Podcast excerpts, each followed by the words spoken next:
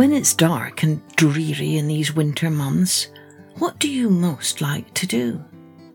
I'm hoping that some of you might say you love to sit by a cosy fire and listen to a good story. That's a great way to make your heart warm and bring good cheer. Hello, everyone. I'm Kathleen Pelley. Welcome to the special omnibus edition of Journey with Story where you can listen to all of this month's episodes in one single sitting. Oh, mums and dads, and all of you grown ups, you might be interested in a little handout that I have available on my website that gives you lots of tips on raising kids who love to read. Of course, I know you're interested in that because you're already sharing the storytelling podcast with your little ones. So go to www.journeywithstory.com and click on the Resources tab at the top. And you can also find the link in our episode notes.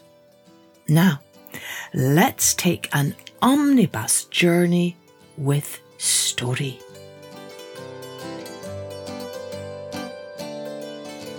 Now, let's take an encore journey with the little hero of Haarlem, sometimes called the little Dutch boy.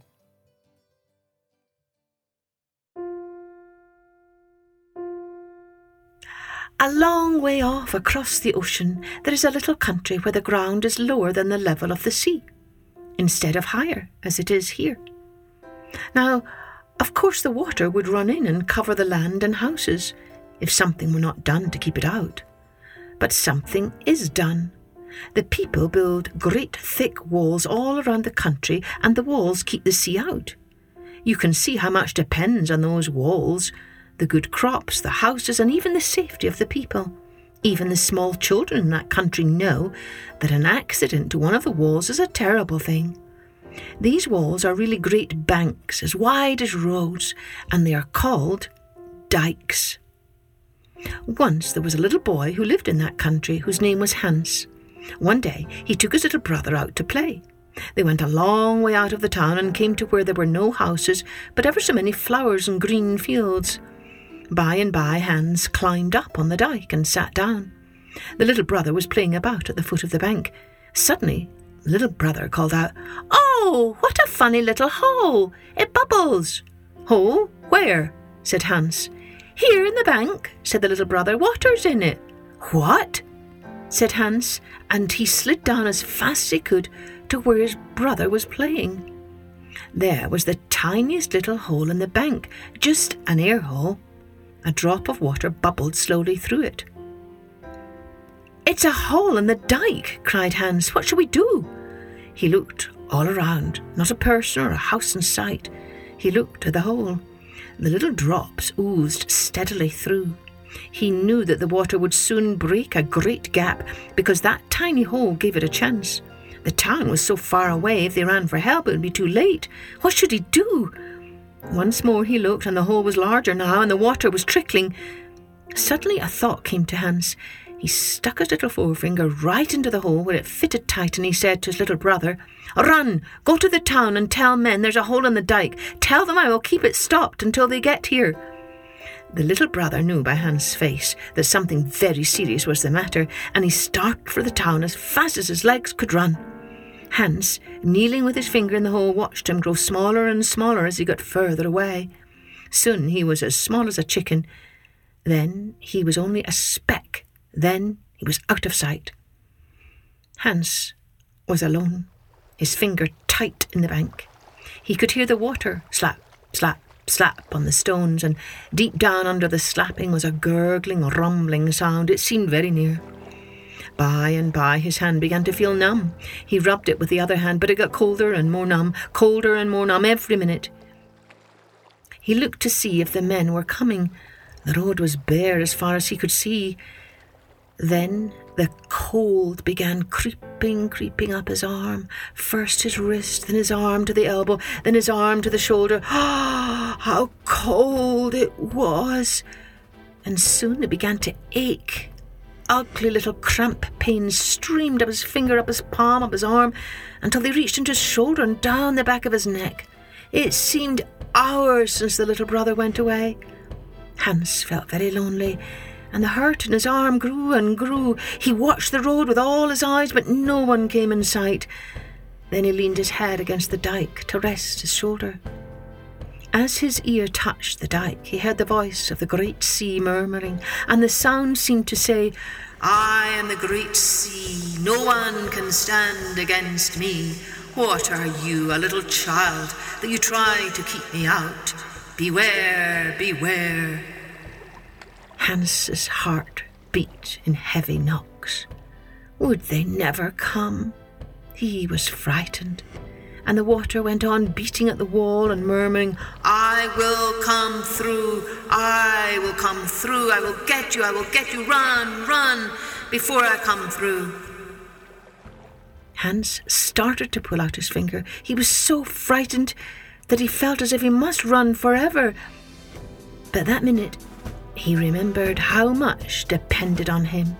If he pulled out his finger, the water would surely make the hole bigger and at last break down the dike, and the sea would come in on all the land and houses. He set his teeth and stuck his finger tighter than ever. You shall not come through, he whispered. I will not run. At that moment, he heard a far off shout, far in the distance. He saw black something on the road and dust. The men were coming. At last they were coming. They came nearer, fast, and he could make out his own father and the neighbours. They had pickaxes and shovels, and they were running. And as they ran, they shouted, We're coming! Take heart! We're coming! The next minute it seemed they were there, and when they saw Hans with his pale face and his hand tight in the dike, they gave a great cheer, just as people do for soldiers back from war, and they lifted him up and rubbing his aching arm with tender hands, and they told him that he was a real hero and that he had saved the town. When the men had mended the dike, they marched home like an army, and Hans was carried high on their shoulders because he was a hero. And to this day, the people of Haarlem tell the story of how a little boy saved the dike.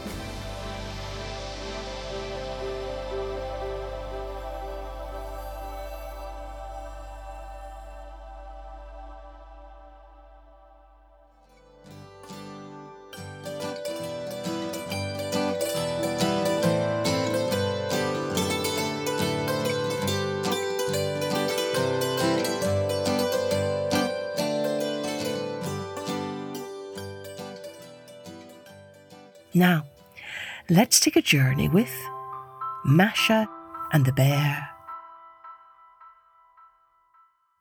Once upon a time, there lived an old man and a woman who had a granddaughter named Masha. One day, some friends of Masha's decided to go to the forest to gather mushrooms and berries, and they came to Masha's house to ask her to go along with them. Please, Granny and Grandpa, said Masha. Do let me go to the forest. You may go, but see that you keep close to the others and do not lose sight of them, or you might get lost, the two old people warned. Masha and her friends came to the forest and began to hunt for the mushrooms and the berries. From bush to bush, from tree to tree went Masha. Before she knew it, she had strayed away from her friends. When at last she saw that she was all alone, she began to shout out and call to them. But her friends did not hear her and made no answer. Masha went here and there. She walked all over the forest until there before her she saw a little hut. Masha knocked on the door. But there was no answer, so she gave the door a push, and the door opened. Masha went into the hut and sat down on a bench by the window. I wonder who lives here, she thought. Now it turned out that a great big bear lived in that hut, and just then he was out walking in the forest. But when evening fell, the bear came home. And when he saw Masha, he was very pleased. Aha! said he. Now I'll never let you go. You will live here in my house as meek as a mouse, and you will cook my dinner and my breakfast too, and be my servant, faithful and true. Masha grieved and sorrowed for a long time, but it could not be helped. And so she stayed with the bear and kept house for him. Every day the bear would go into the forest for the day, and before leaving he would tell Masha to stay in the hut and wait for him. You must never go out without me, he told her, for if you do I will catch you and eat you up. So Masha stayed in the hut, thinking of how she could get away from the bear. All around was the forest, and there was no one to ask which way to go. She thought, and she thought, and she thought until finally she had a plan. That day, when the bear came back from the forest, Masha said to him, Bear, bear, do let me to my village for a day. I want to take something good to eat for my grandma and grandpa. No, that won't do at all, said the bear. You will get lost in the forest. But I tell you what I will do. If you give me what it is you want to give your grandma and grandpa, then I will take it myself. Now that was all that Masha wanted to hear. She baked some pies, put them on a plate, and getting out a very large basket, said to the bear, I'll put the pies in the basket, and you can take them to my grandma and grandpa. But mind you are not to open the basket on the way, and you are not to eat any of the pies. I am going to climb to the top of the big oak tree and watch that you do not open the basket. Very well, said the bear. Give me the basket. The bear went out on the porch to make sure that it was not raining. When he did, Masha crawled into the basket and covered herself with the pies. The bear came in, and there was the basket all ready to go. So he strapped the basket onto his back and started off. Trump, trump, trump went the bear amid the spruce trees. Clumpety clump, clump he went amid the birch trees. Up hill and down dale went his long winding trail, and on and on and on he walked at last, he got tired and he sat down to rest. If I don't rest my bones, I think I will die. So I will sit on a stump and I'll eat a pie, said the bear. But Masha called out from the basket, I see you, I see you. Don't sit on the stump and don't eat my pie, but take it to Grandma and Grandpa, say I. Dear me, what sharp eyes Masha has, said the bear. She sees everything. He picked up the basket and went on. After a little while, he stopped again and said, If I don't rest my bones, I think I will die, so I will sit on a stump and eat a pie. But Masha called out again from the basket, I see you, I see you. Don't sit on the stump and don't eat my pie, but take it to Grandma and Grandpa, say I. What a clever little girl Masha is, said the bear. She is sitting high up in a tree, and she is far away, but she sees all I do. And She hears all I say. He got to his feet and walked on and on and on, even faster than before. He came to the village, and finding the house where Masha's grandfather and grandmother lived, he began to bang away on the gate with all his might. Knock, knock.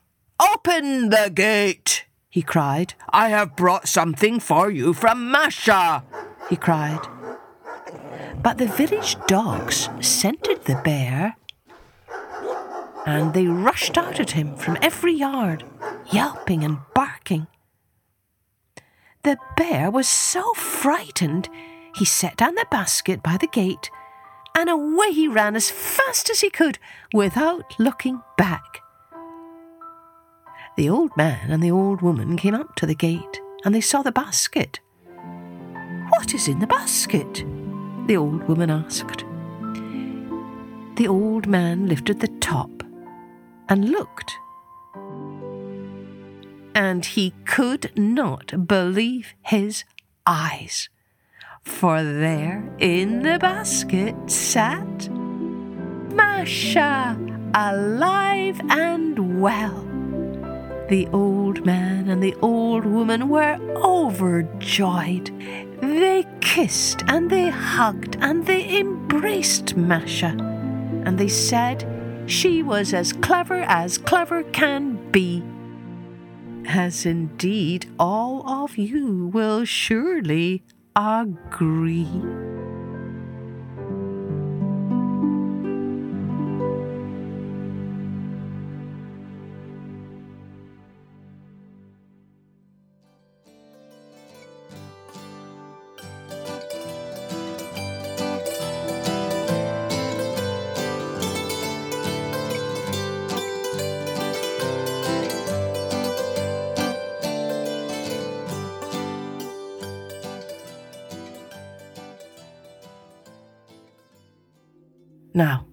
Take a journey with Why the Leopard Has Spots.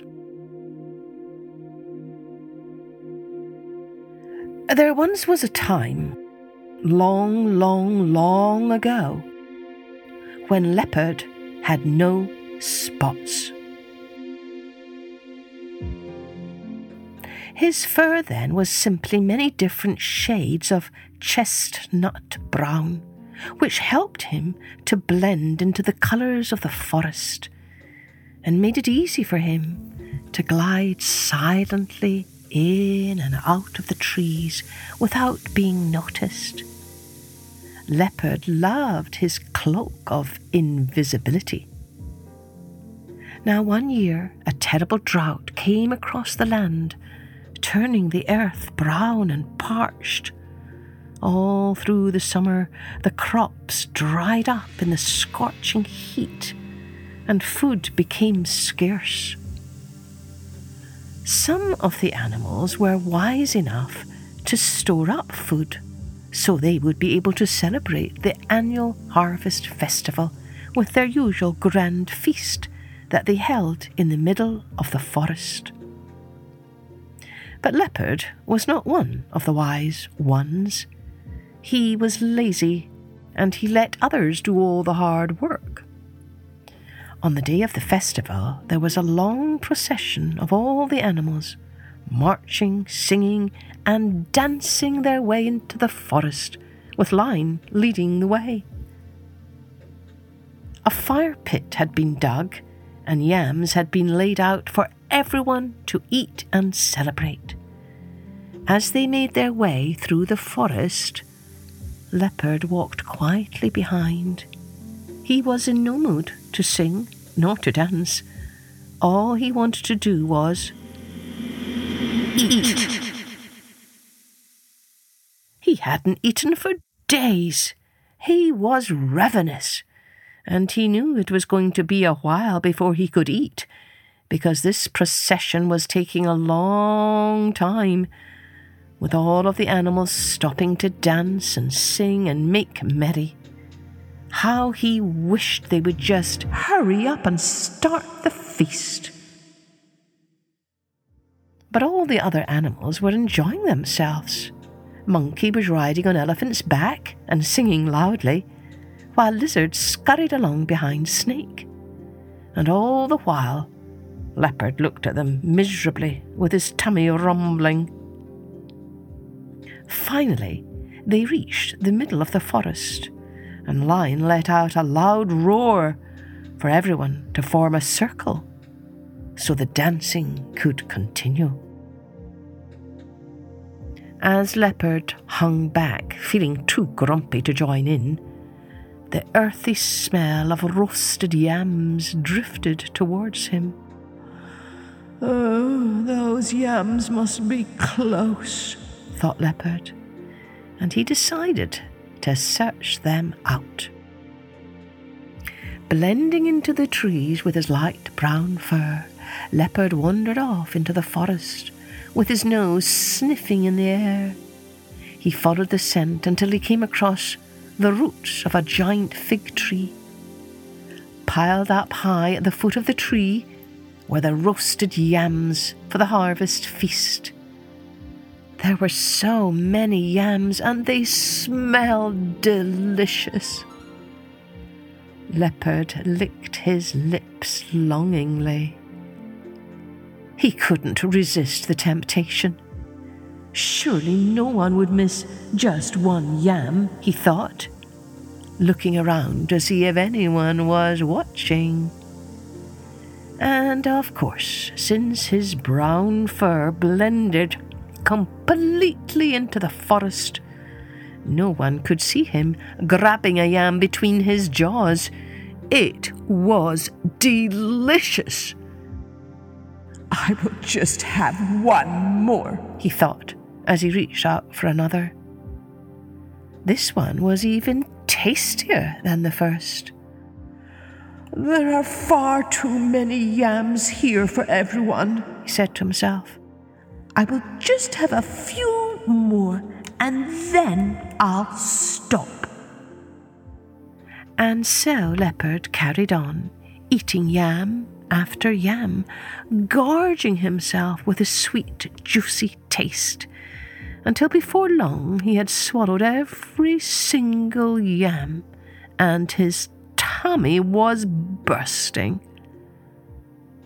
Now, Leopard stared in horror at the empty space on the ground, which had been full of yams.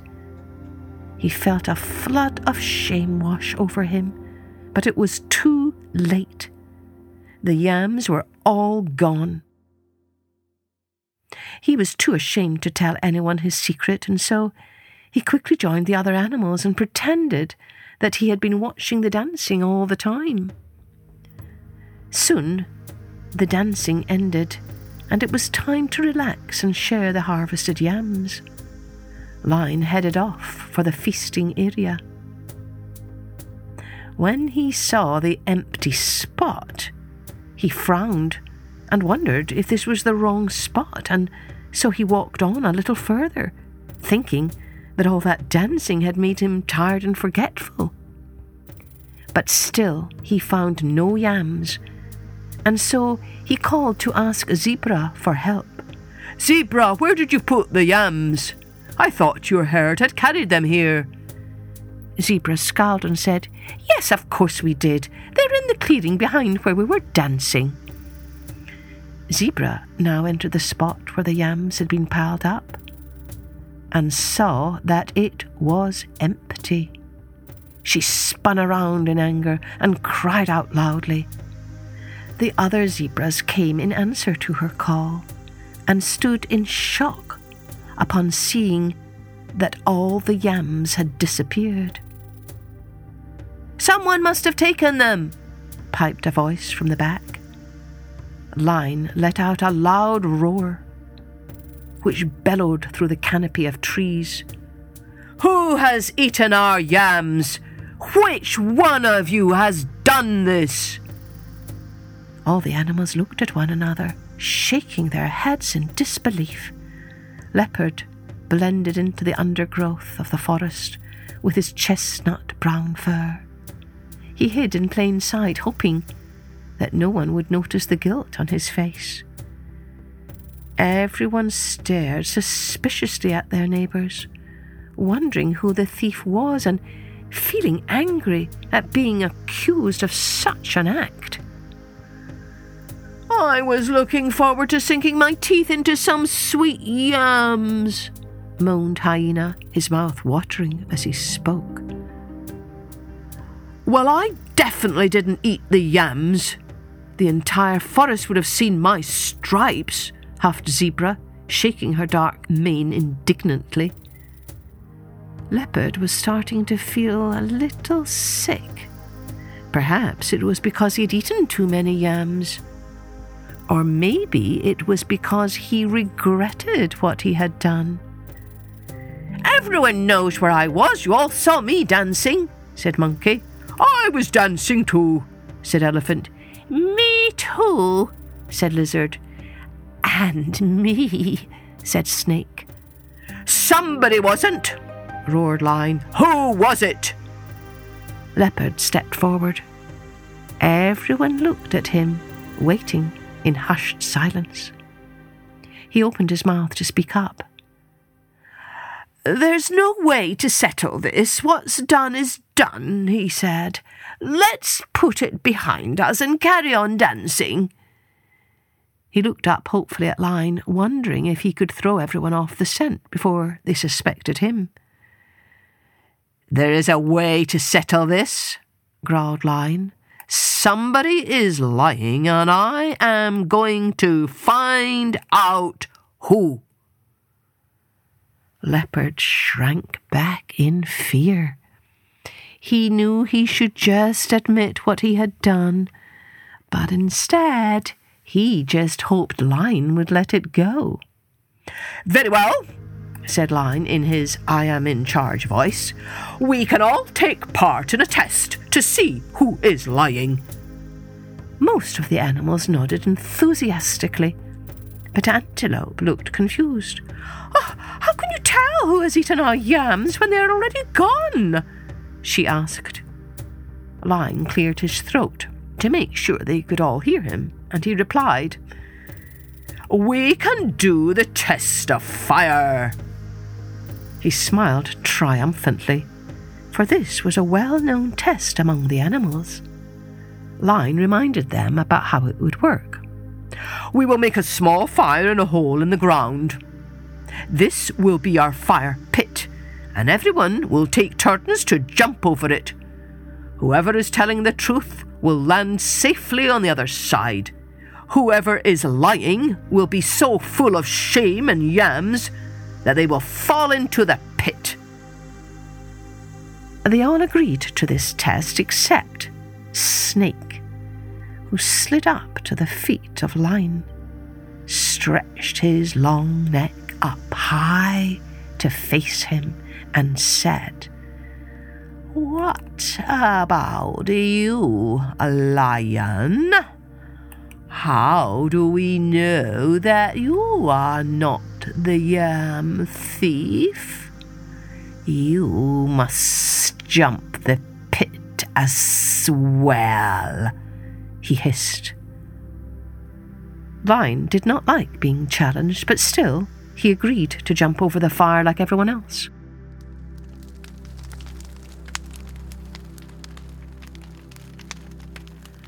So now all the animals lined up one behind the other to take their turn.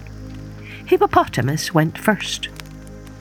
Hippo is so big and heavy he might fall in the pit anyway, Leopard thought. Hippopotamus took a big, deep breath and trotted over to the fire pit, letting his stubby legs fly through the air. He landed heavily on the other side, and everyone cheered. Next, it was the turn of the zebras. They shook their manes to limber up and galloped at full speed toward the fire. With their eyes fixed firmly on the other side, one by one, they jumped over the flickering flames, their legs stretched out like leaping ballerinas, and everyone admired their grace and agility. The monkeys lined up next, giggling and singing loudly as they each took their turn. They knew they had nothing to fear. One by one, they sprang up into the air with their tails curling behind them. When it was Lion's turn, he took his time, strolling proudly up to the pit. Because this test was his idea, he wanted to show off his jumping skills. He stopped right before the fire, leaned backwards onto his legs, and then catapulted himself over the flames. He landed on all fours, as if he was used to doing this every day. All the rest of the animals flew swiftly over the flickering flames until it came to Snake. He slowly crawled up the trunk of a tree which hung just above the fire pit. Everyone wondered where he was going. Snake slithered along a branch and then pushed himself forward off the tree.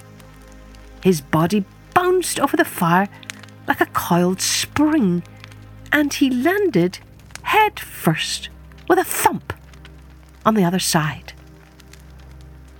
Leopard was the last to jump. He could feel all the yams heavy in his belly. He started to sing in an attempt to calm his nerves and hoping to pluck up enough courage to jump. He finished a little chorus and then he sang again. The animals began to wonder why he was taking so long why wouldn't he jump over the flames? Jump, leopard, jump! They all sang in chorus. Jump, leopard, jump! Leopard's stomach felt heavier and heavier from all of the yams he had eaten. He stared at the flames of the fire. Then finally, he ran as fast as he could, trying to lift his body into the air in a big jump. His legs stretched out over the flames, but his tummy was too full, and he landed straight in the fire, falling onto the hot coals. Ouch! Ouch! he yelled as he jumped out of the fire and rolled over onto the grass. But it was too late. His fur had been burned off in patches, and now he had dark spots all over his body. You are the thief! shouted Lion. The warthogs raised their tusks in anger, squealing loudly. How could you do this, leopard? they cried. From the treetops, you could hear a cacophony of noise rise up from all the animals who were outraged at Leopard. Jackal howled. Hyena screamed. Elephant trumpeted. Snake hissed. Baboon barked.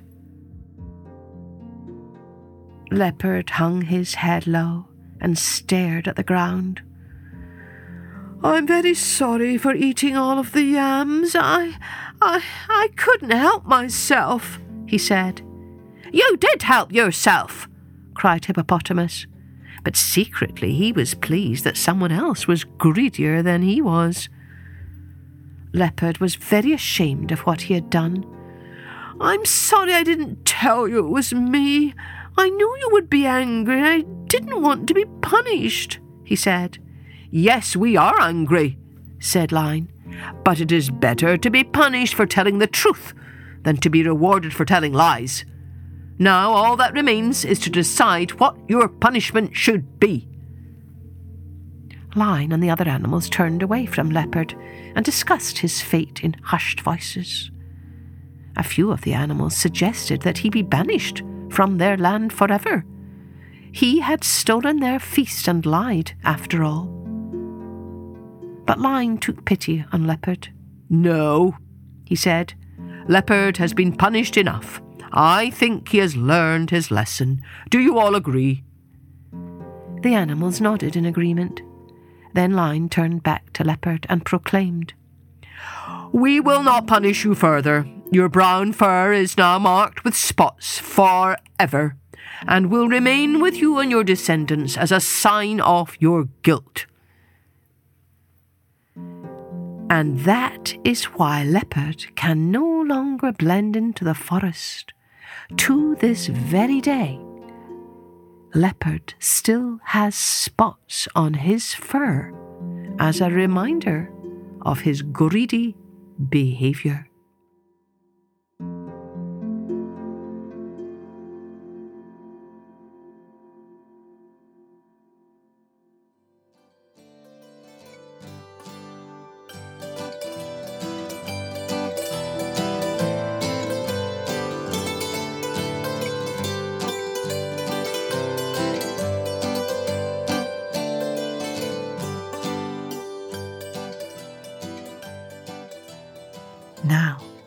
Let's take a journey with Catastrophe Kate.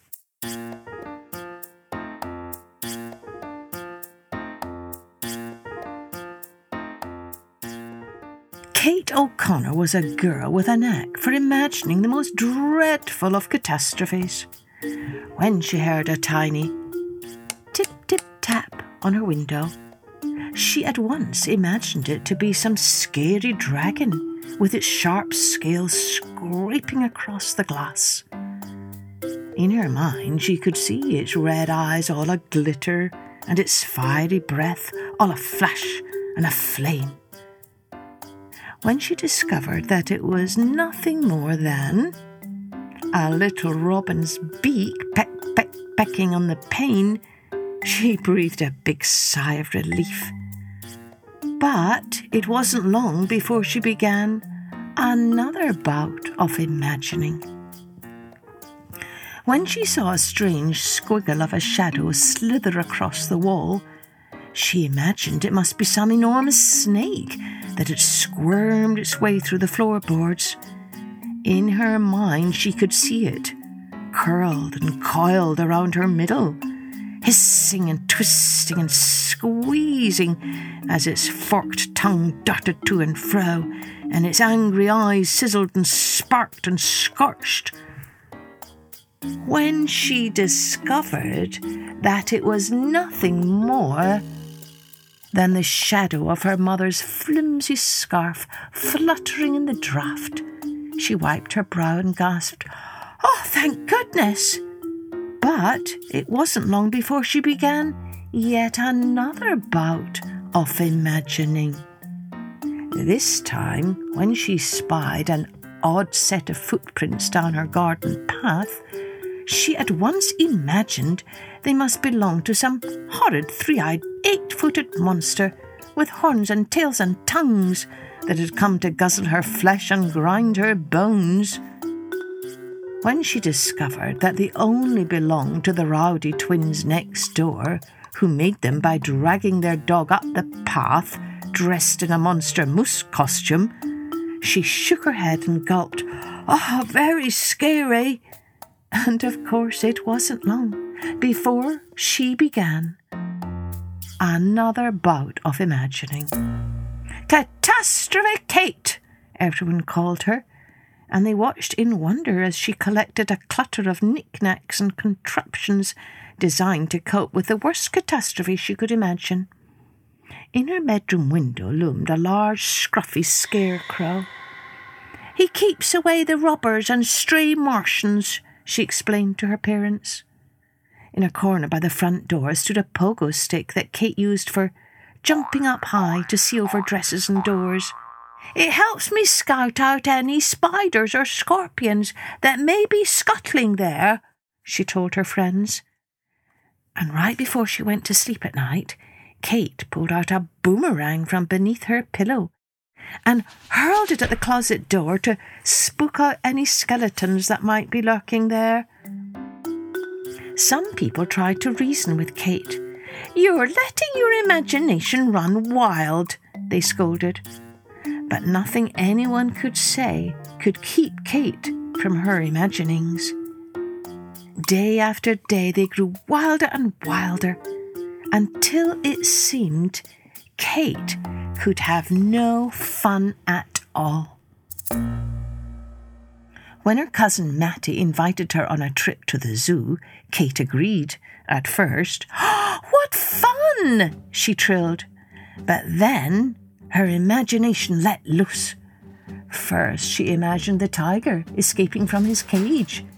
She even heard him roar. She saw him leap and pounce and swipe.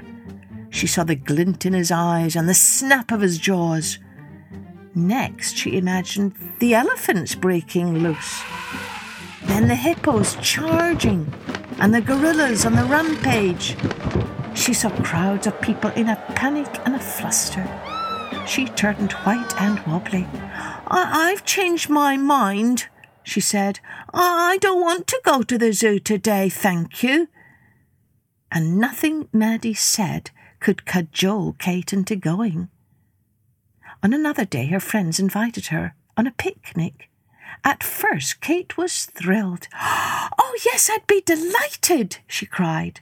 She imagined the flowery tablecloths all covered with plates of chicken legs, strawberry tarts, and dollops of clotted cream. But then her imagination went down another path. In her mind, she saw a bee buzzing by, then another, and another, and another, until soon there was a whole swarm of them, buzzing and bumbling and stinging. Now she saw her friends swiping and swatting and screaming and screeching. She saw herself leaping and jumping and racing to the river. In she plunged, only to come face to face with an enormous snapping crocodile. Through gritted teeth, Kate told her friends, I've changed my mind. No picnic for me today, thank you very much. She closed the door and watched from the window as her friends sauntered off, laden with blankets and books and baskets. And so life for Kate O'Connor may well have passed her by in a blur of imagined catastrophes and calamities, had it not been for the day her next door neighbour, Mrs. McAllister, came banging on her door. Quick, quick, she shrieked as she bundled her twins into Kate O'Connor's house. I need you to watch my boys while I try and find the dog. He's run off again. So while Kate's mother went to weed the garden, Kate led the twins into the kitchen and fed them dates and raisins and slivered almonds. She eyed them wittily. Who knows how much damage a pair of rowdy boys could do? she thought. And sure enough, it wasn't long before those two began their shenanigans. Round and round the room they zoomed. Up and down the stairs they cantered. Through the whole house they capered and cavorted. They tripped on the cat. They toppled a chair. They broke a vase. They even bumped their heads. What a terrible tangled fangle it was. If this keeps up, thought Kate, they'll tear the house to shreds and break their bones to pieces. Something must be done. Stop! she commanded. Sit down here at once. Then Kate O'Connor did something she had never done before. Something she had been born to do. With those two boys scrunched at her feet, with her imagination on the rampage, she began to tell a story. A scintillating story. Then another, and another, and another, until it seemed as though an endless stream poured out of her, the likes of which those children had never heard before. There were tales of monsters and minotaurs, labyrinths and lairs, rollicking adventures, marvellous deeds, startling quests, and wondrous feats. And all the while those terrible twins sat still and silent, with saucer eyes and hanging jaws. When Mrs. McAllister returned with dog in tow, she marvelled to see her sons so rapt and spellbound. Kate waved them goodbye, with promises of more tales to come. That was the day a storyteller was born in Kate O'Connor's heart. Now there was little time for her catastrophic imaginings. She went on picnics and trips to the zoo whenever she wanted. And if by chance some stray imagined catastrophe happened to slip into her mind, Kate simply stowed it away to tuck into her next tale to be told or story to be spun. Just as all good storytellers must do.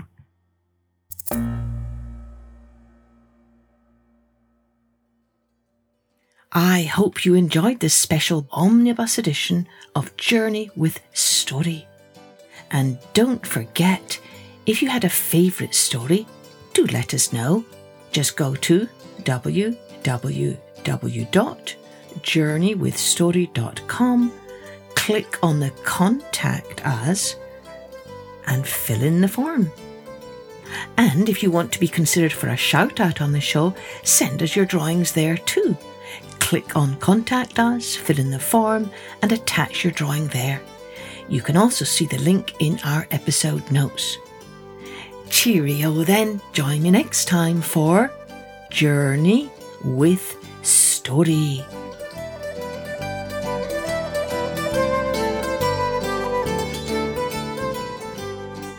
Music and post production was by Colette Jonas.